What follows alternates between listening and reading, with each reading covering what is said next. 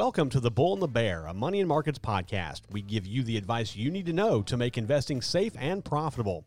With the Bull and the Bear podcast, you'll get exclusive access to some of the top thinkers, analysts, advisors, and gurus in the investment business.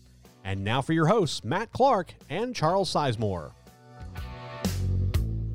Hello, everyone. Matt Clark, research analyst for Money Markets, here with your weekly Bull and Bear podcast. If you aren't already, you do want to make sure you are subscribed to our YouTube channel. Uh, if you're not there already, head over to youtube.com, uh, type in Money and Markets. We've got the green Bull and Bear logo. Once you get there, uh, you'll be able to subscribe to our channel and then mash that notification bell and get notified every time we release a new video. And we have tons of features out there. Uh, we've got videos with Chief Investment Strategist Adam O'Dell, Green Zone Fortunes coder Charles Sizemore, and myself. And we do videos each and every week, so you don't want to miss that. Now, I want to move on with today's podcast. Cryptocurrencies um, are, are hot. They, they have been hot for a while and they remain a hot commodity for retail and institutional investors alike. It really doesn't matter whether you are experienced or unex- inexperienced. Uh, odds are you are trying to dip your toe into the crypto market. Uh, Bitcoin, for example, uh, you know it surged back to around sixty thousand uh, dollars earlier this week after trading between thirty-six and forty-eight thousand uh, since August. And investors are turning to cryptocurrency for a, a lot of different reasons. Uh, unlike traditional currency, cryptos can't be printed, they can't be seized, and they potentially uh, do provide a safe store of value. Uh, and that value can't be diluted uh, as there is typically a limited supply of the particular cryptocurrency. Uh, and so basically, they're protected against potential inflation.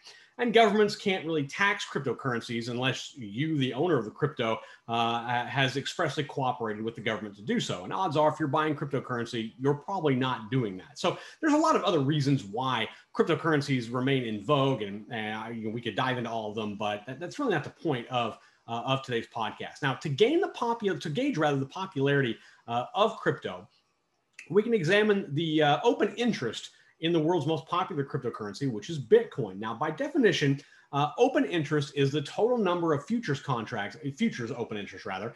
Uh, it's the total uh, number of futures contracts held by market participants, you, me, institutional investors, whoever, at the end of a trading day. And then you take all those contracts from the open trades and subtract the contracts when the trades are closed and you get the open interest. Now, open interest is commonly used as kind of a technical indicator to examine market sentiment, strength of current price movements, things like that. It gives us a good gauge to see, okay, um, where does the market seem to think this is going?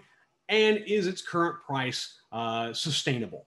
And, if we look at Bitcoin, uh, as with many other cryptocurrencies, the open interest has actually risen along with the closing price. As of mid October, the open interest in Bitcoin futures contracts reached an all time high of around $14.9 billion. That's massive.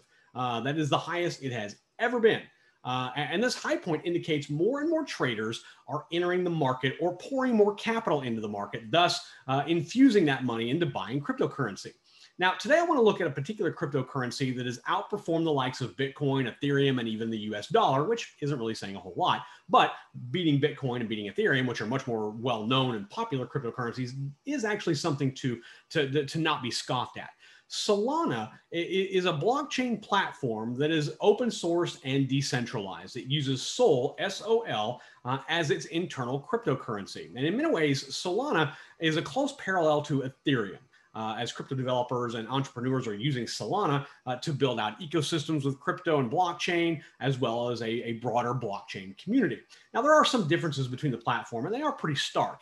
Solana boasts a transactions per second rate of around 65,000. That means the platform can uh, you know, issue and work through 65,000 transactions per second, and the settle time is 0.4 seconds.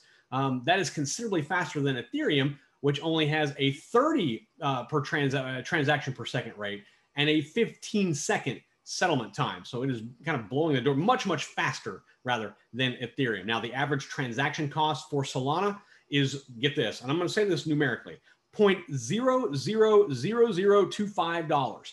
That is a fraction of a fraction of a penny.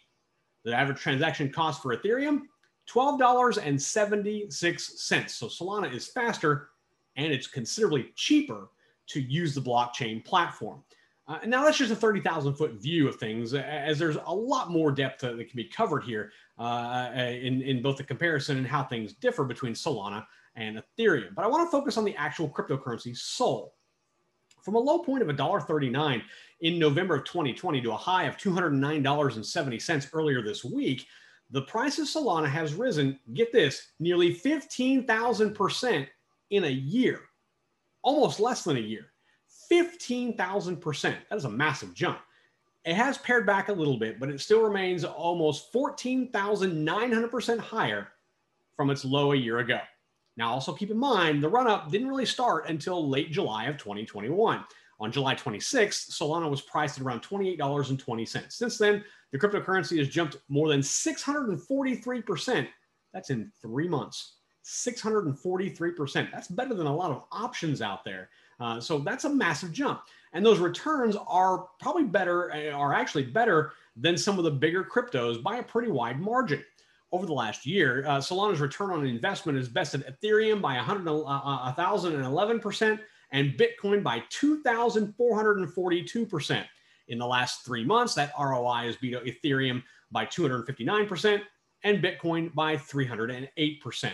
The takeaway here is that Solana has quietly outperformed the more well known cryptocurrencies over a year and over three months, and it's not even really that close.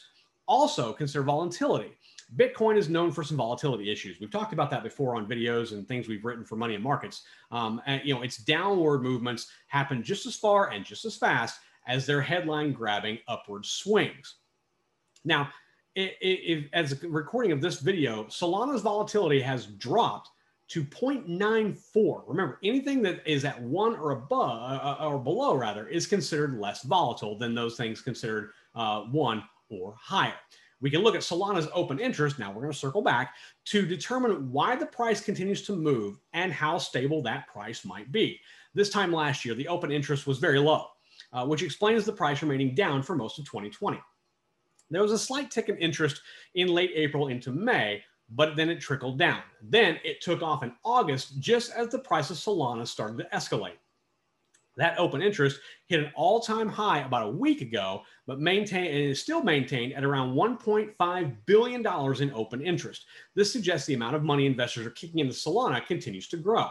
This is the same thing we're seeing on the stock market. Uh, the influx of investors and capital is pushing stocks higher. Retail investors are flooding the crypto and stock markets with new cash, investing in meme stocks and other high growth tech, and a wide range of things. And we're seeing equities push even higher, very similar to what we're seeing in crypto.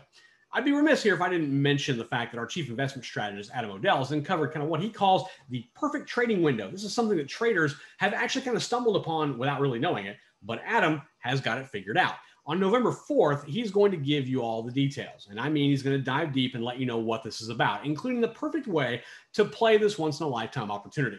It's a strategy that's already crushing the market by six times. That is massive, especially considering the type of bull run that we've seen.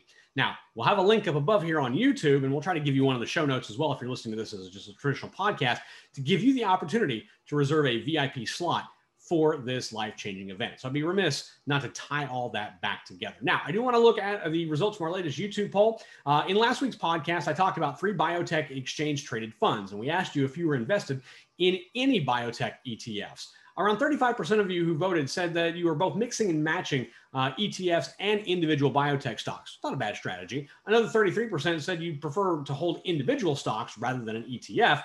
And 12% said you don't invest in biotech at all. Now, if you did invest in biotech, we did ask you to kind of tell us why in the comments. And Jim said, all a big concern of mine is what will happen to biotech stocks should the market take a big drop. Well, that's a valid concern, Jim. Uh, and, and the short answer is there's really no way to tell just how a particular sector is going to react when the broader market falls substantially. Um, will the sector, will all sectors fall? Will just a few? It's really hard to answer because this is a market run unlike we've we've ever seen. And the fall can be perpetuated by just about anything. It could be a headline, it could be inflation, it could be uh, you, know, uh, you know another variant of the COVID nineteen pandemic. It could be any number of things, but it doesn't necessarily mean it's going to affect all sectors of the market. Biotech could be excluded; it may not. Hard to say. So Jim has a valid point here, uh, and could be a reason why he's not getting into biotech right now. And I, I respect that. I understand that. Now, thank you to everyone who commented on, and, po- and voted on our poll. We do appreciate that. We do them each and every week. So make sure you check back on YouTube and, and do vote uh, for the question that we have posted. Uh, we do these polls. Check our community tab. That is where they're at. Uh, and you can see what we're going to ask next. We have a lot of great content here on our YouTube channel. We've got Ask Adam Anything, Investing with Charles, our weekly marijuana market update. We are also working to provide uh, maybe a new video series uh, in, involving a particular sector of the market. So uh, make sure you check back and uh, we'll let you know more about that once we have all that all those questions answered. We should have those answered relatively soon.